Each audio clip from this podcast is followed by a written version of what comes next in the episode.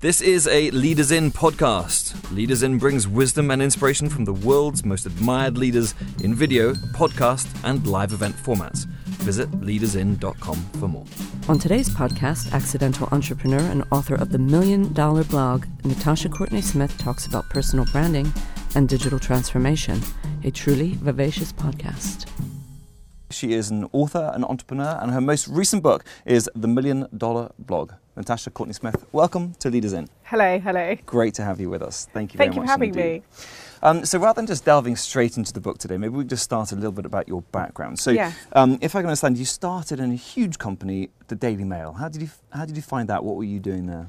So I was a feature writer at the Daily Mail, and I wrote a lot of features. So I was a uh, one of the many people working there, generating content, writing news and human interest features every day. Yeah. And that's where you found your love of writing. Or was it before that? No, I've always, I've actually always been a very good writer. I Yeah. have to say, I was always a natural writer and able to write very fast. I, Yeah. When I was at the Daily Mail, I actually just went in to cover for a few shifts, and this is, as is often the case, with the Daily Mail, you never leave the building ever again. Basically, that's how a lot of people end up working there. Okay. I'd previously been working in magazines. So why did you end up leaving? I mean, the Daily Mail's a, you know it's a great company. I'm sure you would have been on a, on a career path. What, what? I know I would have been on a career path, but I think it's like any big corporation where you. I felt maybe to, I felt that you, you the career path at the Daily Mail is a very long career path, and I'd have to possibly be there for ten years, twenty Right. years, in order to be one of the star writers. You know, all newspapers has its star right have its star writers, which is where I wanted to be. Yeah. Um, and I felt that that it was going to take a long time, and I didn't want to do that. And also inside myself, I, I, I started thinking about setting up my own business. Yeah. Let's just put um, ourselves in the shoes of big companies. So Yeah. you're CEO of or you know, head of talent for a big organisation like Daily Mail. Any thoughts on how they can retain their future staff? I suppose maybe give you a bit more hope earlier on, throw Yeah. you through a few more bones, Yeah. uh, give you a few more reviews, lay out to you actually this is the path that could open for you if you stay. Yeah. I mean, plenty of people, plenty of my peers have stayed at the Daily Mail and had had um, have good careers there and Yeah. are now section editors and Yeah. um, associate editors of the entire paper. But I think also inside me, both my parents ran their own business together, and I think Right. I did think that I should be setting up my own business. So was there lots of rows at home as you were growing up about the sort of the business and which direction it should be? Or was that that was can't really remember to be honest. I know they they grew their business quite big, um, and they had you know yeah. they had plenty of people. They had lots of people working for them, and it did really really well. Okay. So you, were- you were brought up in an environment that was very much sort of entrepreneurship startup. Yes, but actually, I don't know. If, I mean, at the time, you don't realise it, do you? I don't. A lot of people say, "Oh, my parents are entrepreneurs," and they drummed it into me that you must do this. And that's Yeah. certainly not the case for me. But they ran their own business. It was successful. I didn't know what entrepreneurship was, but I, I guess I saw them making their own way. Yeah, amazing. So let's talk about this this bug that you had in 2008. You actually started uh, your own company, Yeah. talking to the press. How, how where did you come up with that idea? So I so things have slightly changed because Yeah. the newspaper landscape has changed so much. But at the time, it's exclu- all papers want is is exclusive content, and they have large sums of money to buy exclusive stories. And and it was believed. I don't know if this is still the case, but whoever has the best exclusive story on their front page sells more copies that weekend. So I could see the papers were spending huge amounts of money on exclusive content. So I thought if I could. Um, find some way uh, uh, that's one part of it. The other Mm. part of it was that I initially went freelance, and then as a freelance journalist, you have to have stories to pitch, and getting a story is, is probably the most difficult part of the job. You know, where do you go to get a story? If you're not someone like, and I wasn't someone who wanted to go knocking on doors or making cold calls, how do you get a story? So I thought if I set up a website uh, called and call it Talk to the Press, maybe there might be one or two people out there who might have a story and might contact me. And, and that was really it. And, and Right. uh, I set up the website, and it transpired there were lots and lots of people out there with stories. Yeah. And the web- website became a lead generator of exclusive content, which we were then able to sell for high Yeah. prices, international newspapers and Yeah, television shows. phenomenal. So, you- I didn't really foresee it. That's Right. I was I, I do think I'm more of an accidental entrepreneur than a um, like yeah. planned entrepreneur. I didn't really okay. see I didn't really foresee that would happen. But as it happened, it was 2008. I was the fir- one of the first people to put up a website like that. At the same time, people were starting to Google. Well, they were googling a Mhm. lot, and the two two worlds Yeah. collided. Yeah. So doing something that's it's an extension of your current industry Yeah. has certainly worked for you. Was yeah, you I think it works for lots of people. Yeah. I think a lot of people. It's a very typical entrepreneur's path, isn't it? Like, Yeah. suppose you work in the um, bread section at Sainsbury's, and then you then set up a bakery. That's and so, I think it's a very typical entrepreneur's Yeah. path, and probably the one with that's easiest to get started That's in. right. That's right. Because sort of it, then you get that intuitive feel because you've been in it for. You understand the industry. You also have a few Yeah. contacts. I mean, I had contacts at the Daily Mail. Actually, in order to build that business, we needed to be selling to everyone. You can't just we can't just become a kind of exclusive supplier to the Daily Mail. That doesn't Mm. No. have scale. But because I was known as a journalist, you know, I'd had Yeah. hundreds of bylines in the da- Daily Mail. I was then able to phone other editors at other papers That's and right. say what I was doing, Yeah. and uh, they'd probably at least agree to kind of meet with me and give me five minutes. Yeah, so that's just smart. It's leveraging the assets, that- what Yeah. you know and who you know, taking Yeah. those two things and, and then launching the business from that. Very good. And then um, you then, by the way, how did you find it going from a huge company to a small company where you're the you know paper jam fixer and you know the, you're Oh the head of IT? my whole life was pr- fixing printers. it really was. How do you know about the paper jam? I cannot tell you how much time I've spent fixing printers. Really? Yeah, I found it. Um, Hmm. it it's just like every, with, with the whole thing, and you sort of realise retrospectively what you've done. So what happened was Mm. I set up this website. Talk to the Press was a good name. It's called Talk to the Press. This Yeah. company still exists today. I was able to get on BBC Breakfast as a as uh, you know this new business has launched and from that we were just absolutely inundated so i straight away had to take on a small team but without and then retrospectively sort of get the admin sorted i.e do i even have enough computers in this office like no there's not even enough computers people bring their own computers and then I have to go out and buy some com- computers so I, I would probably say in the beginning i was quite chaotic about it But you see, I think that's really great because a lot of people think they've got to have all these steps lined up before yeah, they take and the they leap. think about things like whether you're a limited company or not, or you're a sole Mm. trader. Actually, it, it, the way it started was as a sole trader because I was just freelancing, and then I got on BBC Breakfast. I set up a website which happened to have a great name. Got on BBC Breakfast. You can deal with all that admin stuff afterwards. Yeah. You can incorporate the limited company afterwards. Yeah, that's right, exactly. Or focus on the right things. Yeah. So, what would you say if you've got one piece of having been through that and successfully exiting the business? What would you say is your one piece of advice for one of those entrepreneurs that are running around chasing the tails, chasing the paper jam fixing? I always everything just else? oh, do you mean in a business Just like that? yeah, to a founder who's currently, you know, got a business idea and they're doing admin operations and uh, just sort of a number one piece of Well, I think the one thing I always say is focus on the sale first. Like you don't really need to worry about the admin or the logistics or anything. You actually need to worry about getting cash in. You see so many people who are agonising over how they're going to set up, where it's going to be based. I always try and go straight for the sale because once you've got cash flow coming in, then everything you can deal with That's everything right. else. That's right. And then, I mean, everybody I employed to talk to the press, they were all graduates.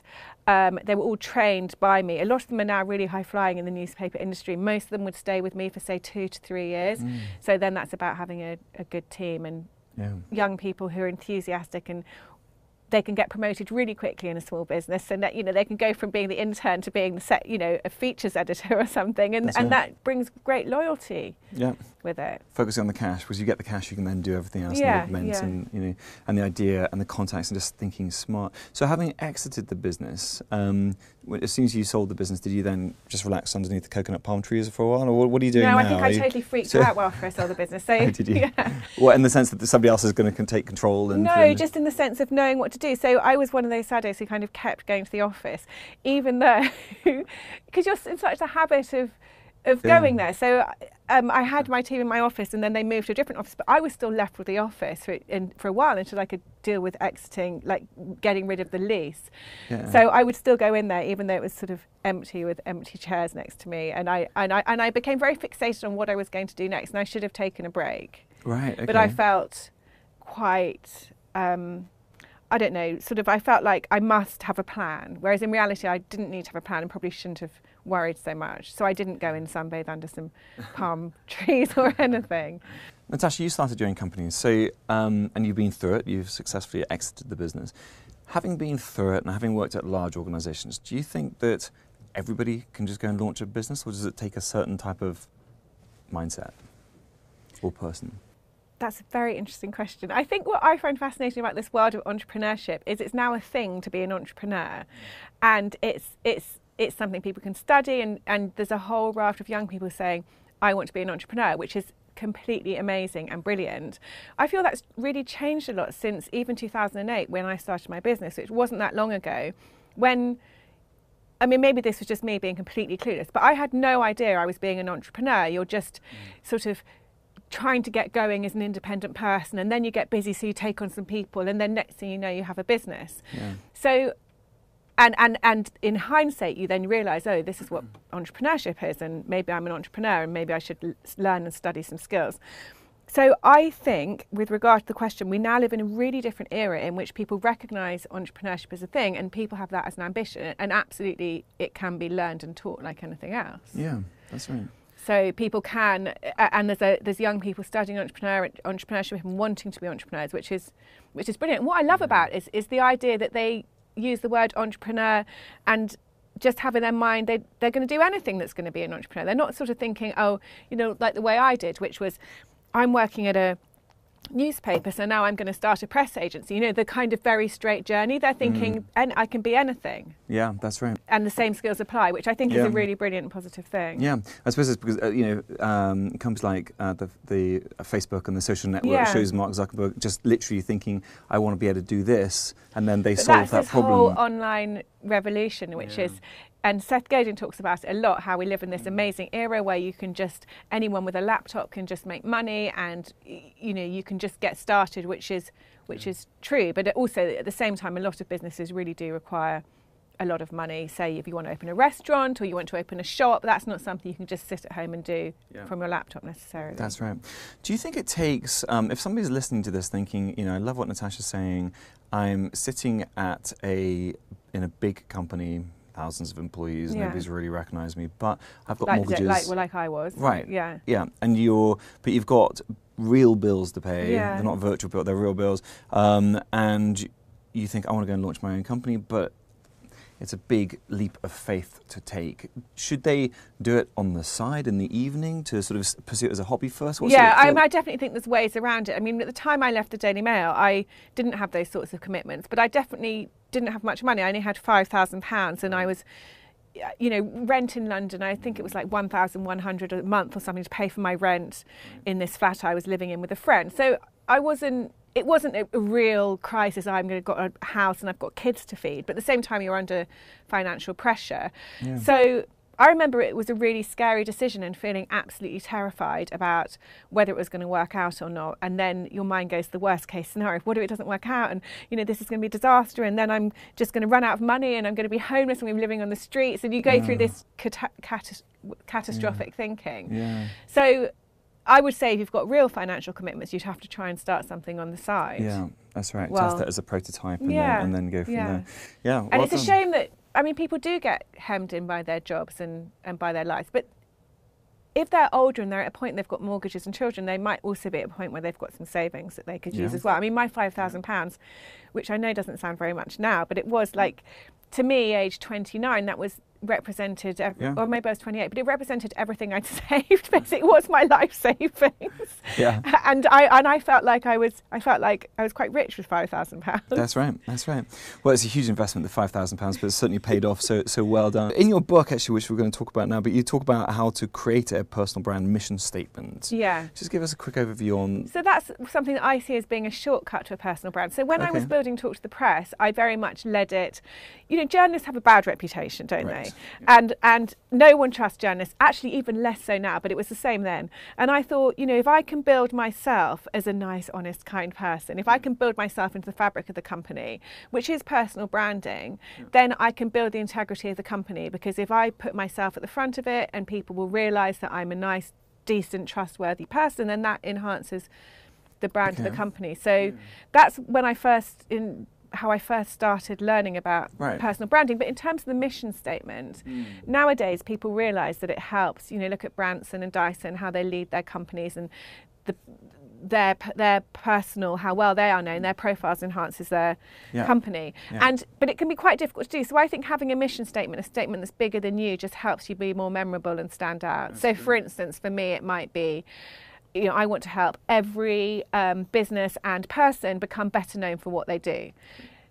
Now, that's just a mission statement that makes me more memorable. In reality, I'm never going to achieve that. Like, I'm never going to help every person become better known than what they do, but it's still as I lead with the mission statement, just as something that makes you more memorable. That's right, and it sort of gives you a purpose. It gives me a purpose, and it makes you're doing. people, it means people can instantly understand me. So, say you're a personal trainer and you're thinking, um, my if you had a mission statement that's bigger than what you can ever achieve, i.e., I want to help every mum over 35 have the figure of, that they had when they were 18, or whatever. No personal trainer is going to achieve that because it's impossible. But it means that anyone looking at them thinks, oh, yeah, this person means business. Like, I understand what this person's about now just from Yeah. that mission statement. So, it's a personal branding shortcut, really. Um, you've obviously written this book, The Million Yes. Dollar Blog, um, but we're going to come to that now. But just what else are you doing then? What's your so you're an, obviously an author, you're a speaker, you've got a consultancy. Well, really, I'm working in, I'm helping people become better known for what they do. And I work with people from celebrities to charities to small business owners. And Yeah. really, it's about their online visibility. And uh, it's about their overall visibility. And what Yeah. I'm bringing is blending the experience I have in the mainstream media, so the publicity side of it, with the experience I have from running an online business, which Yeah. was Talk to the Press. Yeah. And if you can get both right and get people mainstream media coverage and improve their like through digital marketing, which is such a huge multifaceted world, it drives everybody crazy. Yeah. But if you can get both balls elevating through a range of techniques, then that person becomes better known for what they do, or, or the That's company right. becomes better known. But for it's what not they do. just aspiring entrepreneurs and business leaders; it's also famous celebrities that you're after. I've I, I have worked with some famous celebrities who are quite well known, but no one. That doesn't mean they have all their have everything completely covered, or No. that they understand. Particularly, what I find with mainstream celebrities, people we recognise from television, is that they're so used to working in television, they don't really understand the online world. right. And what they don't want to do is get overtaken by all these online stars who can reach Mm. 2 million people, whereas they're still beholden to a commissioning editor to commissioning their program to get visibility. Yeah, because it says in your it says on your in your book, actually, everybody has to work on their profile all the time, Yeah. even if you're so. Because obviously Max Clifford, obviously he, his personal life was a was a ended up being a bit of a disaster, but the business itself of going to high celebrities and looking after their profile is that somewhat something that you're potentially wanting to get involved in? Then is that that's quite a nice niche, I'd have thought. No, I think my niche is working with people who I know I can help. So that might be, it depends on the celebrity. I wouldn't say I just would work with any celebrity. Different celebrities have different needs, both in terms of traditional media and um, uh, online media. So I just want to work with people where I can see what their goals are and I know how to do it and I can get them in mainstream publicity because it fits the mass media background that I have, which is actually extremely tabloidy and magaziney Yeah. and mass media. So if a celebrity came to me who wasn't mass media or who didn't want that sort of coverage, if someone came to me and they just wanted to be in the Guardian or the Observer, I would not want to work with them because I'm used to dealing with. And now I'm running down the Guardian and Observer, aren't I? But I'm used to getting people into the tabloids, Yeah, onto mainstream huge programs. So, amazing, so that I'm just interested in pe- working with people who I who I can help. great. Maybe you can help us get on the mainstream as well. That'd be really good. Visit www.leadersin.com and follow us on social media for over 500 inspiring leadership videos and podcasts.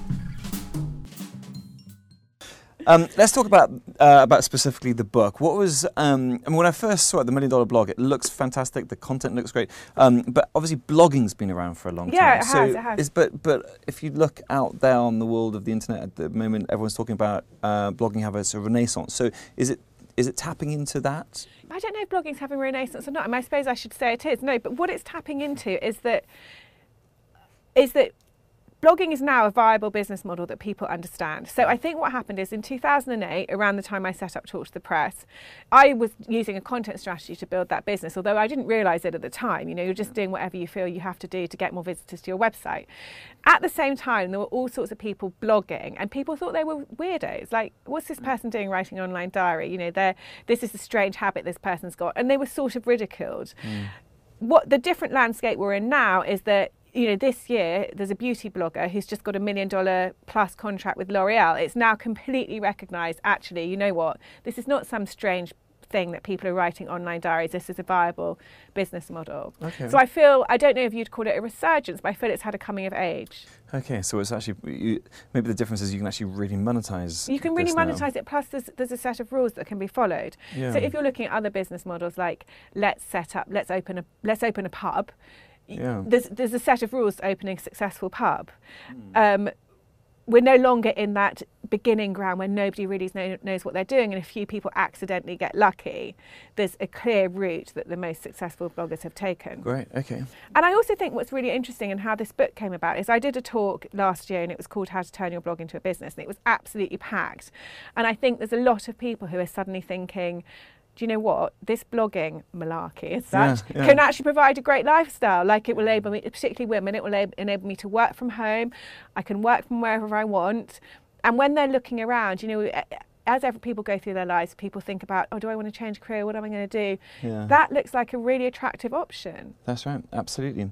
So I met somebody, um, actually a female graduate, um, about uh, two or three weeks ago, who told me it was a family friend who said that they she was going to become a digital nomad. And I see that you're writing about it in the book. Yeah. When I heard it, I was like, OMG, I wouldn't want to be their parent.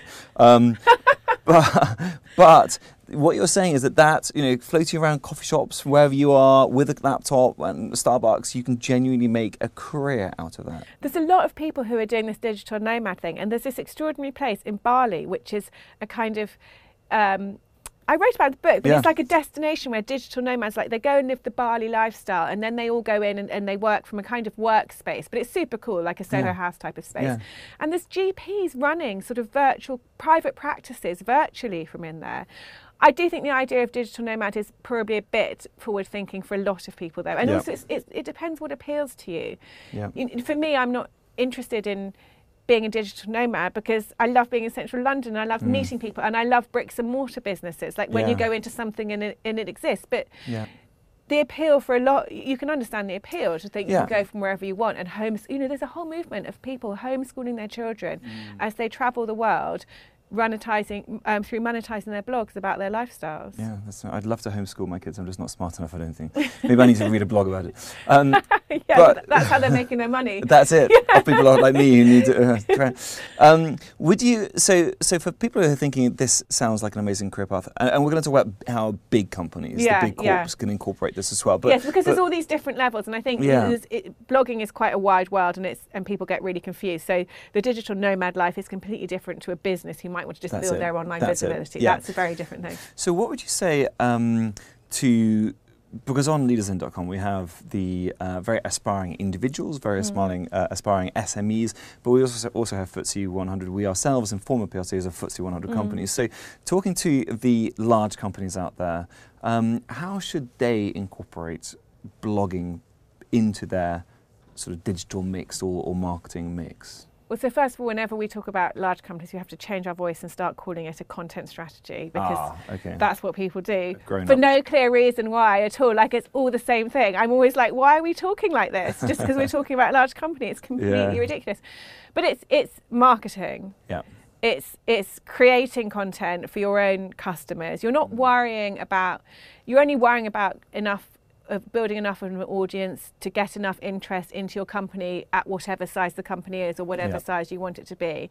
But you do have to think about how you can make it entertaining and how you can do Yeah. something different to what is already being Yeah. done. Yeah. And I think what what a lot of co- um, companies do wrong, big I mean, a lot of big companies actually take it per- really seriously and have content studios and they employ former journalists like Burberry and Disney. You know, they have a whole co- the content departments. They treat themselves as a magazine, and that's exactly right. And they're Right. doing all sorts of a mix of content of behind the scenes and interviews with key staff members and anything they can think of, and treating it as an online publication. Right. Okay. But that's one side of the coin. They do it hmm. well. A lot of others say we must get into blogging, Right. and then they write a blog post, and then they don't really know what to do with it. They publish it, and then they don't write another blog post for about a year. I know. And sometimes the blog posts can be, you know, come and buy our product. I mean, it's not. Well, they write a blog post with a sense of urgency. So this is the difference between um, kind of evergreen content, which is really valuable because you can use it again and again and again. Yeah. um, and live content. So it's always easy to do live content because there's always that sense of urgency. Like someone will say, "Hey, we've got an event next week. Write a blog post about it. We need to sell tickets." So, Yeah. So everyone's like thinking we need to sell these tickets and frantically writes a blog post because this Yeah. thing's coming up. Right. But that's the wrong focus because actually a good content strategy would be mostly evergreen content that's timeless Yeah. and then you can reuse it again and again and again. Okay. So, for example, real case, you're talking about it um, because this is our passion because we do events. So, we've got Steve Forbes coming up in New York on December the 6th this year. So, we shouldn't be just writing blogs, you know, in this uh, first week in December about. We should. But I bet you will write blogs in the first week of December, I'm won't sure. you? I'm sure. Because there's a probably will. pressure. Guilty as charged. Yeah. What I suppose it's what should we be doing in November as well. That's the key thing, isn't it? Well, But you're right. We will. Yeah. You will because there's, there's suddenly a pressure on you, Yeah. and you're thinking, "Oh, we've got to write this." Then that's fine. Now, everyone falls victim to this sort of non-perfect behaviour. You know, Yeah. no one's an angel around here. Yeah. But actually, it would be more like w- when you've got all that content from Steve Forbes, Yeah. how can you then be reusing that for the rest of the year afterwards? So Right. Mm. it goes out. So you could do like 10 things we learned from Steve Forbes or five great quotes from. And then actually, after the event, because we're not just talking about doing content just for the sake of promotion, Right. we're talking about content for the overall leaders in brand. That's it. So after the event, they that can then go out on a rotation pattern and go out again and again and again. They're evergreen, they're timeless. People are always going to read them and share them. back onto the big subject of marketing, is there a danger, you think? Because 10 years ago or 15 years ago, everyone was talking about direct mail integrated with fax, integrated with other forms of marketing, email potentially. But now, if you listen to any marketing director or CMO, they're all talking digital, social media. Yeah, yeah, Um, but is there a danger that they're forgetting the integration with the real world and that you should be integrated with other forms of marketing? Or do you think now that is just old school thinking? It is all social, it is all digital. What, like, or it's got like other forms of marketing like direct mail. Direct direct mail, um, telephone marketing, telephone engagement. Oh, you know, people don't like talking on the phone though, do they? Well, they don't now, do they? no, Not they don't like talking on the phone. No one wants to answer their phone. Yeah. If my phone rings, I'm quite freaked out. It's like, what? You're ringing me? You're meant to be texting me or WhatsApping me. That's right. No, I mean it definitely is. It, it, it Yeah. is all about um, online and social, Yeah. and I'm sure there's certain sectors such as fashion where they Yeah. catalogs are still absolutely brilliant, but for most people, you can contain that online. I think the danger is, and and what we- well we'll end up asking ourselves, or perhaps Mm. slowly killing ourselves, is that you know businesses you just can never stop creating content once you've started Yeah. and consumers are just bombarded by so much stuff. So I'm sure, as we see already happening with Facebook, this whole idea of people curating more and more what they want to hear from, who they want to hear from, and turning off what they don't want to hear is what's Yeah. going to happen because we Yeah. are all bombarded all the time. Is there any other trends you see in the world of digital social media that is coming up? That any new? Uh, Well, what about this virtual reality stuff? I mean, I don't know much about it, but now next thing it's going to be. You know, Yeah. how can you give your customers a virtual reality experience? And the answer to that, I have actually no idea whatsoever. But I'm sure Mark Zuckerberg will be telling us all very yeah, soon. yeah. Well, he bought Oculus Rift didn't he, for billions, yeah. so I'm sure we're going to be finding out about that soon. Um, let's talk about digital transformation. I've seen on your on um, on your website, uh, natashacourtneysmith.com, that uh, you speak a lot about digital transformations, and lots of big companies go through digital transformation, trying to drag people from the old way of thinking to the new way of thinking. In your experience, um, do people do they have to change the people to change the people's mindset, or do you think that you know some of the um, the people who did, for example, MBAs in 1985, they can actually change their their mindset and, and their business models? Oh God, it probably comes down to the individual, doesn't it? It's true. I mean, a lot of digital transformation stuff is literally, it, it sounds very technical and as though you're sort of telling people they must immediately launch a million apps doing something crazy and Yeah. getting to virtual reality. But a lot of them is just dragging them out of what, you know, the, what century and now the 21st. The, Yeah. the- so dragging them out of that with updated websites and just some basic systems. You're not talking necessarily about radical Okay. change. You're just talking Yeah. about getting stuff done, getting social media, g- having a great website, doing delivering online video, like getting this stuff done properly and consistently, and, Yeah. and that can make a real difference. And there are a lot of consultants charge a fortune for digital transformation, but as you said, it doesn't have to be this big no, mythical I thing. know, It's I know they do, and every time I hear that, I'm like, I need to put my prices up.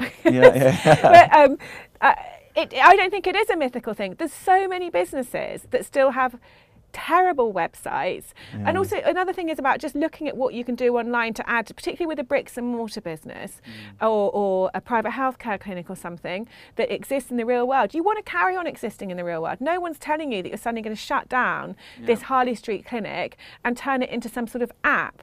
That's not what it's about. It's about just thinking, actually, can we just get a few more revenue streams coming in from online stuff? Is there anything we can sell? Is there anything we can do online at the same time as what we already do brilliantly via our bricks and mortar Okay, business? So it's more about adding to it and Yeah, and, yeah. and you can only add to it once you get a great site, start doing social media, start That's creating right. content, start doing videos. And it's a lot for people to learn actually. The technical skills required are a lot for people to learn. Mm, absolutely. But as you say, with that, you get an ability to, uh, even with your Harley Street real world offering, you get an, an ability to um, network with your network and truly get their engagement in what Exactly, and their loyalty, and sell them things online. And Yeah. I mean, I you know I've got a few private healthcare clinics as clients, which is why I mention them because I feel Yeah. it's a, a an area I'm familiar with. Yeah. But there's a private healthcare clinic is always slightly limited by geography. As in, you'll always get someone who will fly in from America because you know they've heard about you and they think you're great. But generally, your people are coming from your geographical area um, because that's just the way it works. They've got to physically get there. So then Yeah. it's then you're sort of thinking, okay, we're doing a great job for this area. How can we use the internet to reach more people? And that might be through an online course or through Yeah. Uh, products or whatever. But it's, it's not digital transformation. It's a bit like the way people, when they talk about blogging for business, call it Yeah. content strategy. yeah, that's it's, right. I, I feel it's a, Yeah. a kind of hyped up word for the actual phrase, which is can you use the internet to build your business in any way? That's right, exactly. And then if you've got the products up there on the site, the whole world could potentially buy Exactly, your products online. exactly, so it's, exactly. it's all about scale, isn't And, it? and in the, I know we're now, we're now kind of trapped on private healthcare clinics, but in the private healthcare clinic world, the people, the doctors and the whatever, the practitioners are repeating themselves a lot. They say Yeah. the same thing to every person Yeah. because people come to them with similar problems. So that actually can be packaged up and sold as a course, particularly the early stages of that process, i.e., initial appointments. Natasha, we're about to uh, come to the end of this interview. Um, but before we do, I've just got sort of four uh, quick fire round questions Okay. to sort of ask you. Um, first of all, who is out there, if you could attend any Leaders in event or if you could recommend us to interview somebody, who would you most want to hear from? Who do you admire the greatest out there? Well, I, you probably want me to come up with some sort of intellectual answer, but I'm very mass, ma- very, very mass market and mainstream. So the person I most admire is Victoria Beckham. Mm.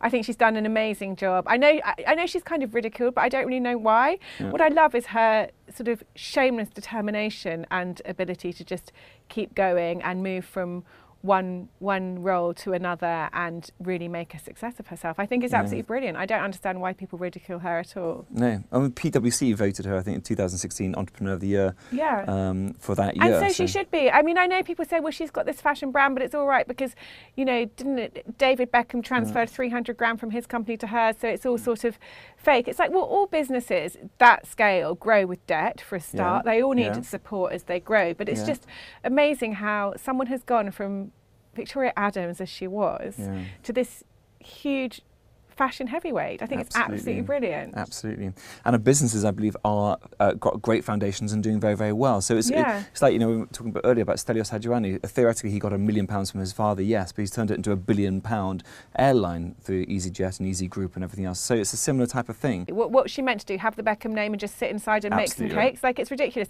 She's been together. They've built a kind of brand, and they want to keep building on it. And that's absolutely right. Like what I can't think what else she should be doing. Yeah. Are you meant to have a brand? I mean, it's a huge opportunity. They are. I'm sure just regular folk in many ways. They have a huge opportunity. Of course, they're going to build on it. That's. Mm-hmm. Yeah. I think that's human nature, and that Yeah. comes from being driven. Yeah. And also, that comes from being driven is no matter where you get, it's not enough. So she, you can tell that with her. No matter where she is, she moves her goalposts forwards, and that's brilliant. That's to be admired. And that's a trait of all successful people, isn't Yeah, it? it of you is. just constantly going yeah, and I think people think, well, she should stop because she's, you know, she's Yeah. got loads of money, she's got a rich husband. It's like, well, why should she stop? Absolutely, yeah. Keep driving forward. Yeah. Yeah. So next time you're you're with the Beckhams, can you please say we'd love to do an interview with them? Yeah, that'd be great. Either if, one if of I them see or them, both. If I see them, I will certainly pass that message Yeah. on. I saw the Ali G interview with them both, and that was just yeah, um, that was funny. Um, okay, second question is: What would you say um, is the single best piece of online advice you could give us for online success? So there's a brilliant quote in the book, which is and I suppose this relates to blogging, but it w- relates to all online success, which is the only difference between the people who are really successful and those that aren't are the people who are really successful didn't give up. Right. And that reminds me about that. There's a quote that's similar to marriage, like the. It was just Yeah. something like the secret to staying married is to not get divorced, or something like that. But basically, what you're, what it's saying is that um, online success is not overnight success, and it's like any business. It you, work at it over time, and it grows steadily and cumulatively. Yeah. And I think that's really, really true. And I think with online success and blogging, it does have this huge attraction. It's drawing lots of young people in who think this world will give me a quick route to glamour with loads of perks, travel, and being a digital nomad. And Hmm. that might work for some, but that's not really the reality. Most people will take the same path as you would do with any business, which is you'll grow it steadily and consistently over time. Yeah. How important do you think it is to sort of constantly innovate in the marketing digital world? And for example, you know, our marketing director to constantly send things up because nobody knows if it's going to work necessarily, but you've got to take these punts and take these small Yeah, risks. you definitely have to test things. I mean, there's a couple of girls I've interviewed in the book um, called Yeah. Emma and Elsie Chapman, who run an American blog called A Beautiful Mess, which is a multi million dollar blog, and they test revenue streams. They'll test four or five revenue streams each year with the goal that by the end of the year they'll have one revenue stream which will then become a permanent revenue stream revenue stream and carry over into the into the next year. And they will test anything. They they literally any idea that they think might work, they'll just test it. Two last questions. Um, what would you say? We talked about entrepreneurship before, Mm. um, but what would you say is the sort of the ideal uh, age for an entrepreneur? Is there an? Should you should you drop out uh, from school at the age of seven and or sixteen, whatever it is, or should you go and do qualifications, get a few years under your belt? Um, is the first question on that, and second question is. Um, would you suggest that they do get experience in their industry before? And we talked about that earlier, but do you think that's important, critical almost? I think okay, age of an entrepreneur obviously can be any age. I mean, there was a there was a story the other week in the Daily Mail. I've said I'm very tabloidy. I read all these things about a 13 year old girl who was making I think 40 grand a year. So I mean, obviously not millions, but she's 13, Mm. helping Chinese parents choose Western baby names through her website. Wow. And she'd actually set it up via some sort of algorithm, I think. So they put in one name and it comes back with Sophia or Yeah. Arabella or whatever. Yeah. So that shows there's no age, and certainly people like Seth Godin, who, who, we've already mentioned, will always talk about that. That we're living in this really unique age in which anyone can go out and be an entrepreneur Yeah. using online skills in the online world. But if you want to set up a business that's going to be consulting to big corporations, I think you probably do have to do some actual time so that you've got the credentials and people know that you know what you're talking about. Yeah, perfect. Final question. In this book, um, you do talk a lot about how you can uh, be an authority Yes. and how lucrative that is if you can position yourself as the authority in your niche. Yeah. So, how do you go about doing that in a nutshell? So? I did that with Talk to the Press, which was Yeah. in the niche of story brokering, where I made myself into an authority, and now I now I'm doing it in the digital niche, which is a dis- different niche in the niche of digital marketing. So I think Yeah. being an authority is firstly just stepping up into that position, even if inside you know that you're not necessary. There's other people out there. Of course, Yeah. there's going to be people who know more than you. Yeah. That's not what it's about. It's about stepping forward, having an opinion. So you have to look the part, act the part. You have to create content. You have to be opinionated. You have to have true expertise, or you'll get caught out. But part of it is just being willing to do it and Mm. understanding that if you do do it, you will get rewards from doing that. yeah. And then there's all sorts of things you can do to as credibility indicators, such as writing a book, doing public speaking, giving a TED talk, uh, you know, getting an OBE or whatever. These are all hall stamps of mm-hmm. credibility. And once you've got those things, writing articles, getting printed, once you've got those things, you must promote back that you've got that. Like, hey, did you see my article I wrote? Blah blah blah. Because Yeah. that's actually it's not about the article itself on the day it appeared. It's Yeah. about the long-term value of the fact that you're a printed Yeah. writer in your field. Yeah, perfect. As a printed writer in your field and as the world authority in this Yes, area, I'm the world authority. You are There Natasha, You are. Natasha Courtenay-Smith. On behalf of all of our viewers today, uh, I just want to say thank you so much. Thank it's been you, an honour. thank you. Thank you very Thanks. much.